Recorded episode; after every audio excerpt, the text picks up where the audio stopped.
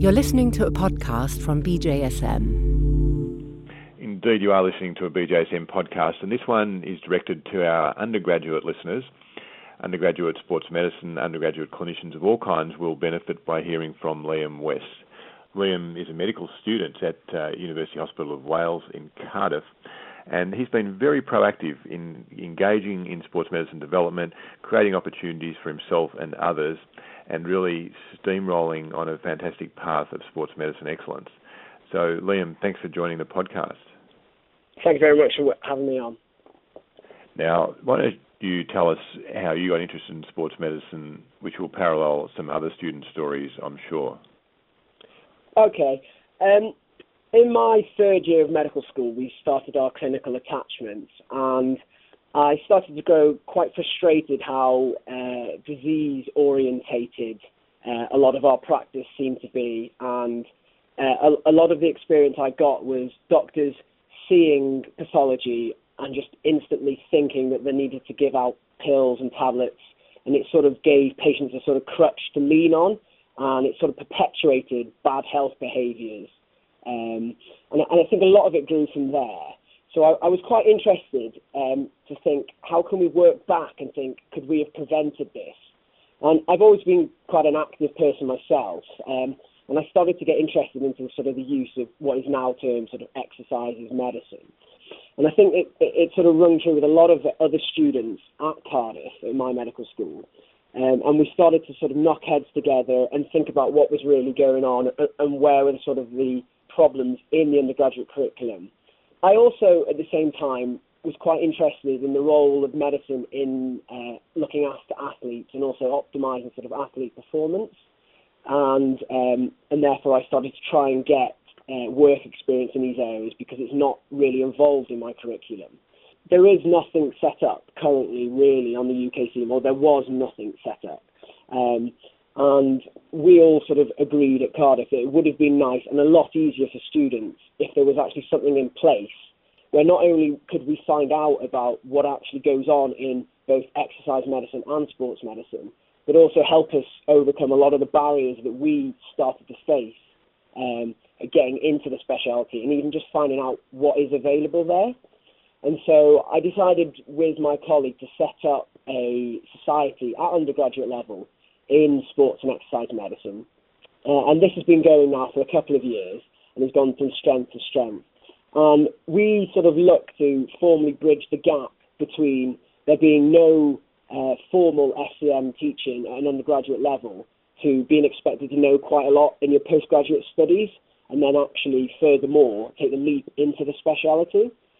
Um, and I think this probably brings us on to the fact that there's actually quite a lot of barriers in front of us actually trying to get into the specialty because, especially in the UK, for instance, uh, sports and exercise medicine is in its infancy as a specialty, and therefore it's not represented on the undergraduate medical curriculum.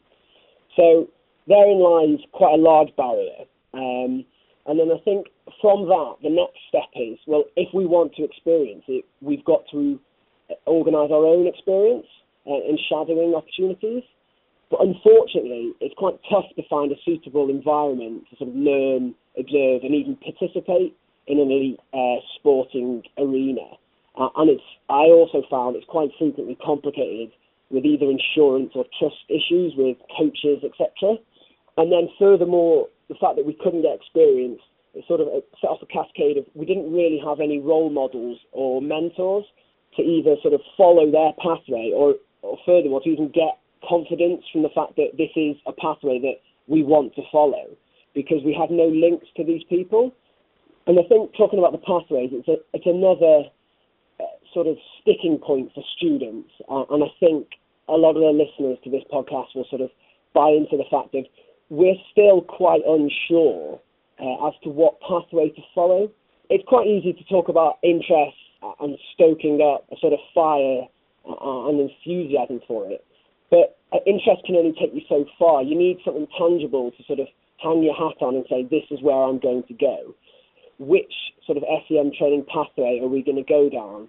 Now that it's a speciality, do we try and become a senior registrar in SEM, or do we still stick with some of the traditional routes, such as general practice or surgeries, and just use it, uh, SEM as a specialist interest?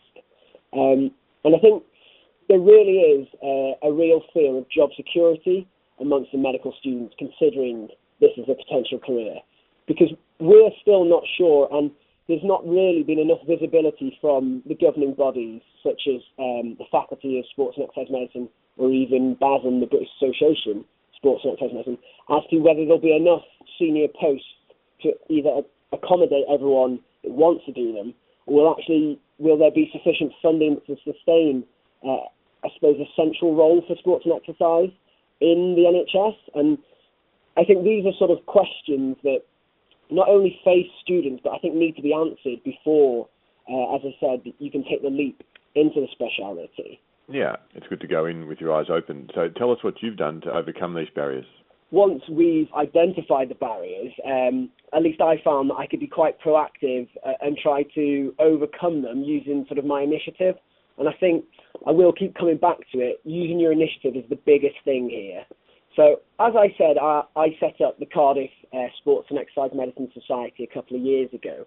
And I think for student listeners to the blog, I think that's a huge resource, not just Cardiff, but a, a regional undergraduate society. If there's one local, I would highly advise joining that society. Um, because, as I said, they formally bridge the gap between the lack of education at undergraduate level and actual knowledge needed for postgraduate courses. Um, these societies will often run sort of regular evening talks and may even help you to arrange that uh, shadowing experience, or even on the other side of things, uh, get involved in the academic bits, so involved in sort of SEM related research. And then you can dip your toes in the specialty and actually think, is this for me? Rather than taking a large gamble on it. Something that I've also done now is because as much as I'm telling people to join a regional society, there are only a few of us in the UK. Um, and so I'm now trying to set up, uh, it will be called the Undergraduate Sports and Exercise Medicine Society, so USEMS. And this society is um, going to sort of house members and uh, students from across the whole of the UK. Um, we're going to try and centralise all the information that might be relevant to the interested uh, student in SEM, and we're also going to help set new regional societies up across the UK. But furthermore, we've started already with we're working closely with SEM and BASM, as I mentioned, to try and uh, make sure that there are easy pathways for students to get the shadowing experience, and we're going to try and encourage uh, those professionals working in sports and exercise medicine to put themselves out there as a role model as a mentor and offer advice. Um, something that I have also done and have now started setting up for other students across the UK is part of the undergraduate curriculum allows us to tailor our course. So I started doing this back in my third year and I did a, a placement in sports medicine. And I think this is a huge opportunity for students. But I think whilst that's still being formulated and incorporated, a perfect opportunity is for you to actually use your initiative and arrange your own placement in SEM and tailor it to what you may well be interested, whether it be sports medicine or exercise medicine. Um, something that I also did is to further my interest is I undertook an integrated degree, and there are several places um, across the UK. You could either do this in sports science or directly in sports and exercise medicine. And I think this obviously offers sort of another string to your bow, but it once again it gets you involved in the academic side of things, but also from that you're going to get opportunities uh, within those degrees to actually get um, proper guided supervision in the field, and, and this is is quite crucial really. Um, I think the biggest thing generically for students and something that I found personally um, is that you just really have got to get your name out there and network. Um, as I mentioned before, SEM is in its infancy here in the UK, and it's at different levels across Europe and indeed across the world. But so doctors that are already involved in it are extremely busy pushing their own name. So you can't just wait for things to be given to you. You really have to use your initiative and actually get out there and network. And there's there's, there's so many ways of doing this. Um, I think probably the best way, uh, and we could talk all day about networking schemes, but the best way would be to attend conferences, such as in late November, there's the BASM conference uh, going on, which I'm sure is on the BJSM website. And then there's also another conference uh, that I'm helping to organise this year, um, which which I'll uh, put up on BJSM as well on the 15th of December. And this conference is specifically designed for undergraduate students, and we'll be looking to advise them, uh, both medical and physiotherapy students, on sort of tips and pathways into their careers, and then furthermore offer educational talks and practical experience in areas such as sports massage and sports taping. So I think that's uh, what I would like as a big take home uh, is the use your initiative, join societies, start networking, and then if you want to go further afield, um, I now, uh, through British Journal of Sports Medicine yourselves, we now run an undergraduate's perspective on SEM blog series, um, which we try and put up uh, as often as we can. And these uh, these blogs are serving to highlight uh, sports and exercise medicine issues that are particularly relevant to students. Um, and I think this is more of a call to action. So students that are interested in it, I, I mean, we are we'd love to hear your views. And just to mention that, for instance, uh, there'll be two um, blogs coming. That one from Mike Loosemore, who's leading up the Exercise is Medicine campaign in the UK, and another from Peter Brukner, who I think obviously everyone will know him. Um, and both of them are going to talk uh, on exercise medicine and sports medicine. And furthermore, they're going to offer their success stories, their journey, and then at the end, they're going to give tips for students of how to get involved and the best way about doing this. And I think students would do well to sort of take advantage of all of these opportunities we spoke about. So listening to the podcasts such as this and other podcasts, and then also contributing to the blog. And I think as well as networking, it's a way to get your name to get your name out there, get people listening, and and I think you'll find as a student doors will start opening for you. So I think I don't to not to keep going on and but um labour the point, but if you want to be involved in this speciality, you know there are barriers, but it's it, it is an extremely rewarding uh, and enjoyable vocation, and you just need to use your initiative, be a bit creative, and be prepared to network and put your name out there and just show a bit of enthusiasm. And I think there'll be a lot of openings for everyone. Um, and, and, I think from my experiences and success stories, those are the crucial themes. And I think that's what people should sort of start to try and do, or would be in my advice anyway. Liam, that's fantastic. I think you've vivified all the points that you're trying to make it's a pleasure to talk to you, and there's no need for me to add anything there. It's just a very articulate outline of the situation for our particular target audience of this podcast, which is uh, undergraduate sport and exercise medicine folks. I think everyone can learn from your points about networking, enthusiasm, taking initiative.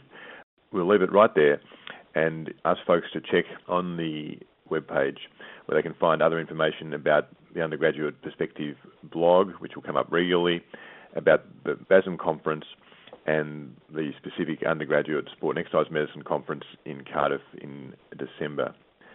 You've been listening to Liam West, who is an undergraduate student at the University Hospital of Wales at the Cardiff Medical School, and he's responsible as an associate editor with BJSM as for the undergraduate perspective on sport and exercise medicine. Thanks for listening to this BJSM podcast follow up other podcasts on our homepage where you can find podcasts by specific speakers and experts, or you can follow the titles and see what your area of interest is. You can also readily follow BJSM Resources on Twitter.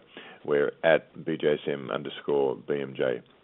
Have an active day and thanks for joining this podcast. For more information about this program and other BMJ Group podcasts, please visit bmj.com.